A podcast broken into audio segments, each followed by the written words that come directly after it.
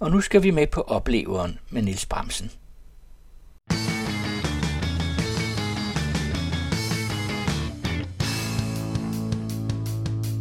It's eight o'clock and I'm feeling fine. I'm out on a date tonight in a candlelit restaurant down by the riverside. Cox is for cocktails, and cows is for burgers. Kort sagt, Cox and Cows. Cox and Cows er en cocktail- og burgerrestaurantkæde, hvor hver restaurant har sit helt eget særlige tilbud. Vi besøgte restauranten på Amager Brogade, også kaldt Amager Bro, hvor shuffleboard er det helt specielle tilbud, som skiller sig ud. Jamen hov, burgers og cocktails. Jeg troede, at opleveren var et kulturprogram. Det er det sandelig også, men vi sætter en stor ære i at være usnoppet, have højt til loftet og omtale alle kulturtilbudene, hvad enten det er finkulturelt eller tømmermandsfoder. Om det er det akademiske par til fernisering eller for børnefamilien, som både skal have økonomi og børnenonsens til at gå op i en højere enhed. Hvad enten det er klassisk strygerkvartet eller svedig punk rock. Vi er kulturelt altædende. Og vi går på tværs af genre og platforme. Og vi gør det for dig. Du skulle gerne blive overrasket og inspireret hver gang, uden at kunne forudse, hvad vi nu kaster os over. Så lad os derfor altså sætte tænderne i Cox and Cows på Amager Brogade og se, hvad de kan levere.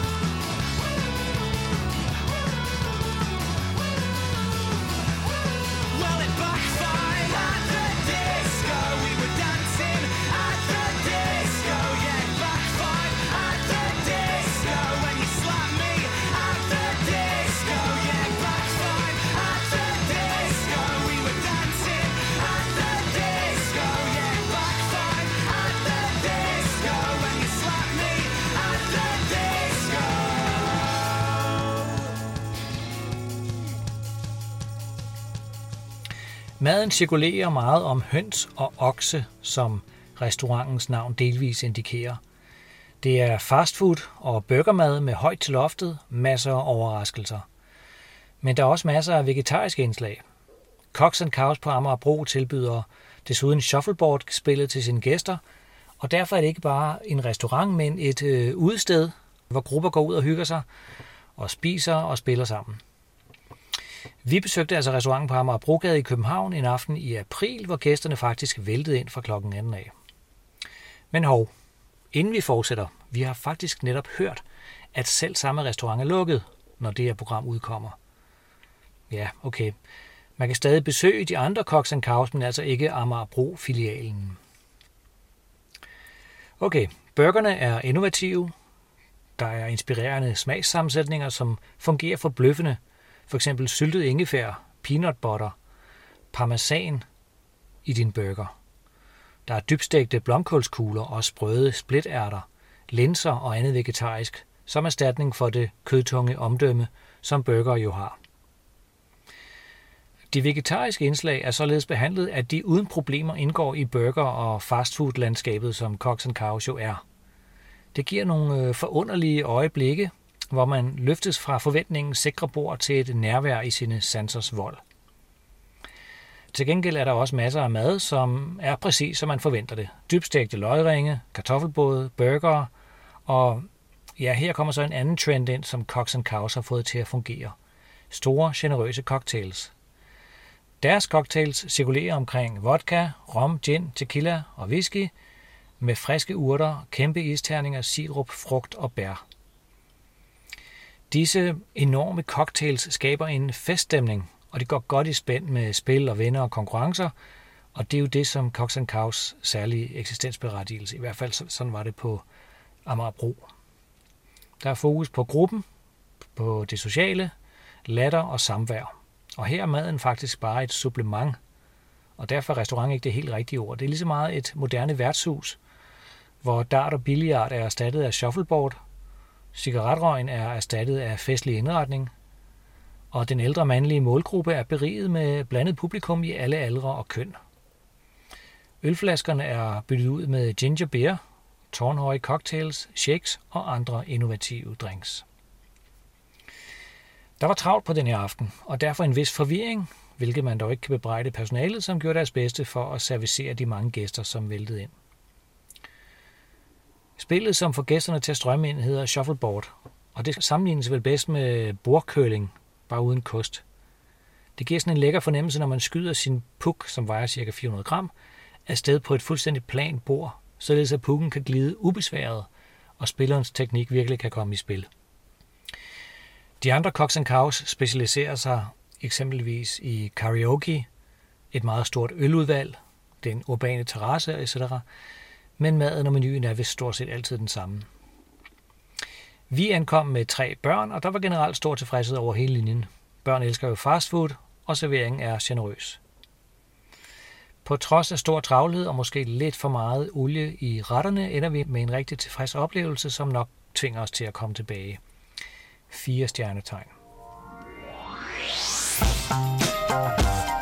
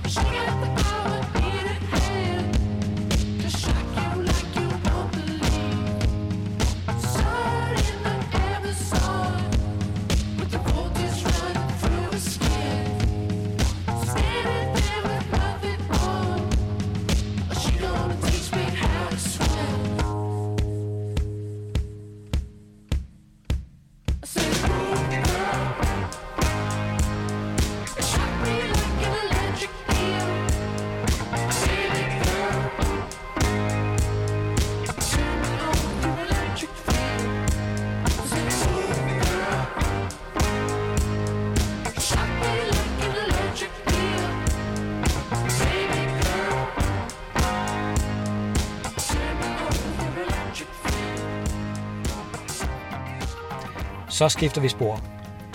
Disciplineret elforbrug er blevet en folkesport. Den toppede nok i efteråret 2022, hvor der på kort tid opstod en masse Facebook-grupper, en række online hjælp til at få styr på sit forbrug, og ikke mindst en underskov af apps, der på vidt forskellige manerer kan hjælpe dig og din mere eller mindre interesserede husstand i at reducere sit elforbrug. Eller i det mindste at placere forbruget på et tidspunkt, hvor det koster mindst muligt. At denne nye kultur omkring at reducere og omrokere sit elforbrug virkelig er ramt dybt ind i, i mange danskers hjem, er faktisk blevet dokumenteret. Undersøgelser viser, at danskerne har flyttet deres forbrug mærkbart bort fra de kritiske timer til de billigere timer. Danskerne har brugt øh, 8% mindre strøm i de dyre timer i januar og februar 2023. Og hvis danskerne holder fast i deres nye forbrug, kan det spare store investeringer. Og det kan komme også almindelige kunder til gode, for vi er jo med til blandt andet at betale for, at der bliver lagt nye kabler i jorden, når der skal udvides. Det kan med andre ord udsætte behovet for udvidelser af elnettet med cirka 5 år. Nå, tilbage til de her elforbrugs-apps, hvor jeg har faktisk prøvet de fleste af dem. Der er rigtig mange, jeg tror en 5-10 stykker på det danske marked, og jeg har prøvet dem alle sammen. Og mine test inkluderede også at give appsene en såkaldt token-adgang til mit øh, elselskabs data, således jeg kan se mit eget historiske forbrug, mine priser etc. Dermed har jeg også virkelig kunne undersøge, hvad disse apps kan og hvilke der er bedst. Og konklusionen for mit vedkommende er helt entydig. Appen Min Strøm, det er den bedste. Min Strøm har levet en måske lidt tør tilværelse i en periode, før elpriserne eksploderede. Her blev Min Strøm, som mange andre el-apps, pludselig voldsomt downloadet og helt overraskende meget, meget brugt fra august 2022 og frem. Men i modsætning til de mange andre apps, så var min strøm ikke sen til at gribe den meget trafik og omsætte det i flere og flere brugbare funktioner og bedre og bedre bruger grænseflade. Desuden indførte man naturligt nok reklamer på appen og også betaling. Og det her kommercielle aspekt, det er jo fair nok, for der sidder jo udviklere og investerer tid i at gøre appen så brugervenlig og relevant som muligt, og dermed skaber de en app, som kan hjælpe danskerne til at spare penge, og så muligvis også gøre en masse for miljøet. Sammen kan vi lære at bruge mindre strøm og primært bruge strøm, når der er masser af blæst og regn, som gør strømmen billig. Hvis man bruger Min Strøm-appen med abonnement, får man også adgang til en 7-døgns prognose på elprisen, som i de fleste tilfælde holder rigtig meget stik. En 7-døgns prognose er en kæmpe hjælp, når man planlægger sit elforbrug. Både for det mellemdyre forbrug, f.eks. hårde hvidevarer, men også for de rigtig store elsluger, såsom elbilen. Det vil sige, skal jeg oplade i nat, eller skal jeg vente til om to nætter? Det kan gøre en kæmpe forskel. Man kan også forbinde sine data, som sagt, fra sit elselskab til appen, således at man kan studere sit eget forbrug. Det kommer ganske vist altid med 2-3 dages forsinkelse, og det er ikke appens skyld, sådan er det bare ude på markedet. Men det giver trods alt et indblik i, hvordan husstanden, lad os bare kalde det familien, agerer, og hvor godt man klarer sig i konkurrencen mod sig selv, at holde strømforbruget nede og der, hvor det er billigst. Nu er det her jo ikke et forbrugerprogram, men når nu danskerne i den grad har gjort eldisciplin til en folkesport, som sætter sit præg på, hvordan danskerne lever livet i fritiden, ja, så synes vi, det er på sin plads at i talesætte det her i udsendelsen. Min strøm får fem stjernetegn for at hjælpe os alle sammen, og så tilbage til kulturen. Jeg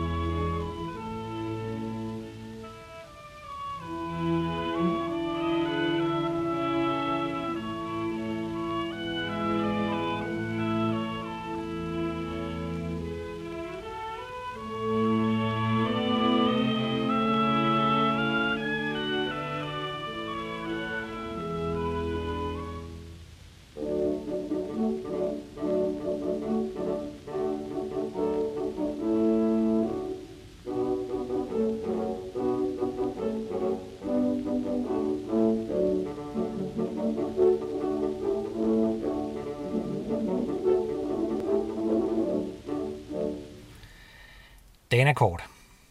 Danakort, det er et dansk pladselskab, grundlagt af Jesper Buhl i 1979 som en protest mod pladeselskabernes apati.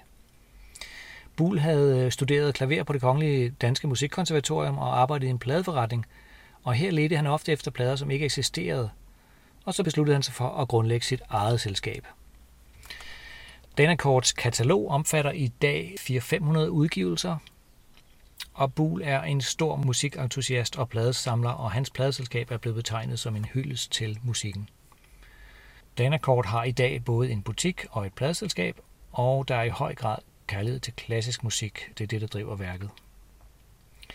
Deres tidlige udgivelser omfattede et stort antal historiske liveoptagelser fra arkiverne hos Danmarks Radio med kunstnere som Gigli, Landowska, Horowitz, Stravinsky, Fittelberg, Malko, Milstein og Serkin, som Bul selv kalder semi-officielle bootlegs. Selskabet har også udgivet en stor samling viet til Laurits Melchior og et omfattende katalog med Carl Nielsens musik. Danakort er kendt for at have genudgivet værker, som ikke længere er tilgængelige andre steder. Og nu er de så flinke at sende os nye og nye gamle udgivelser, som vi naturligvis gladeligt omtaler, i det omfang vi har forståelse for værket. Og allerede i de to følgende anmeldelser modsiger vi allerede os selv, for vi udtaler som ting, vi ikke har forstand på. Tilgiv os Danakort, vi vil forsøge at gøre det bedre fremover. Vi skal nu forsøgsvis lytte os ind på lieder af Clara Schumann og Lili Boulanger. De er sunget og spillet af du Bols og Bjørkø, og altså udgivet på Danakort.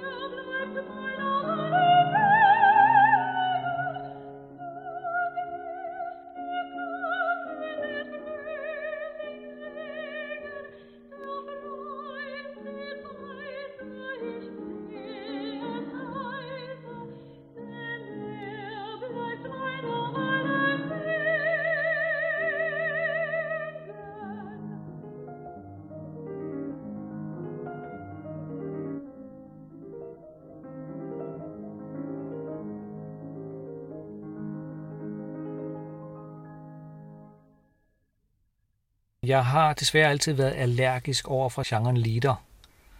Ligegyldigt hvad det er for en komponist, vi taler om, og derfor vil jeg ikke belaste lytteren med min forudindtagelse og min manglende evne til at åbne ørerne og virkelig høre efter. Teknisk set er der ingen tvivl om, at de to damer, Bols og Bjørgø, har fuldkommen kontrol over deres instrumenter, og de mestrer kompositionernes mange stemninger og musikalske kvaliteter. Hertil kommer dog, at mikrofonindspilningen på både sanger og piano virker svagt eller forkert indstillet, synes jeg, og det giver en, tænker jeg, øh, lidt ufrivillig almodisk lyd. Der er lidt overstyring og noget uheldig rumklang, som især er årsag til, at jeg kun kan give 3 ud af 5 stjernetegn. Det lyder som om albummet var indspillet i 50'erne, og det kan jo også have en stor charme, hvis det er det, der er intentionen. Og det ved jeg ikke, om det var.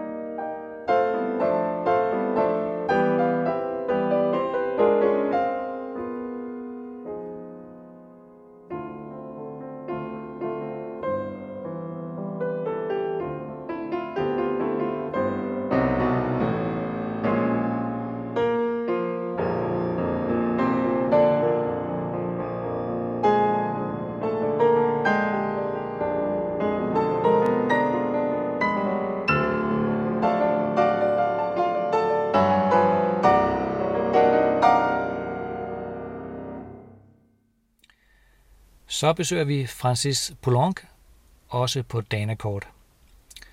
Francis Poulenc levede fra 1899 til 1963.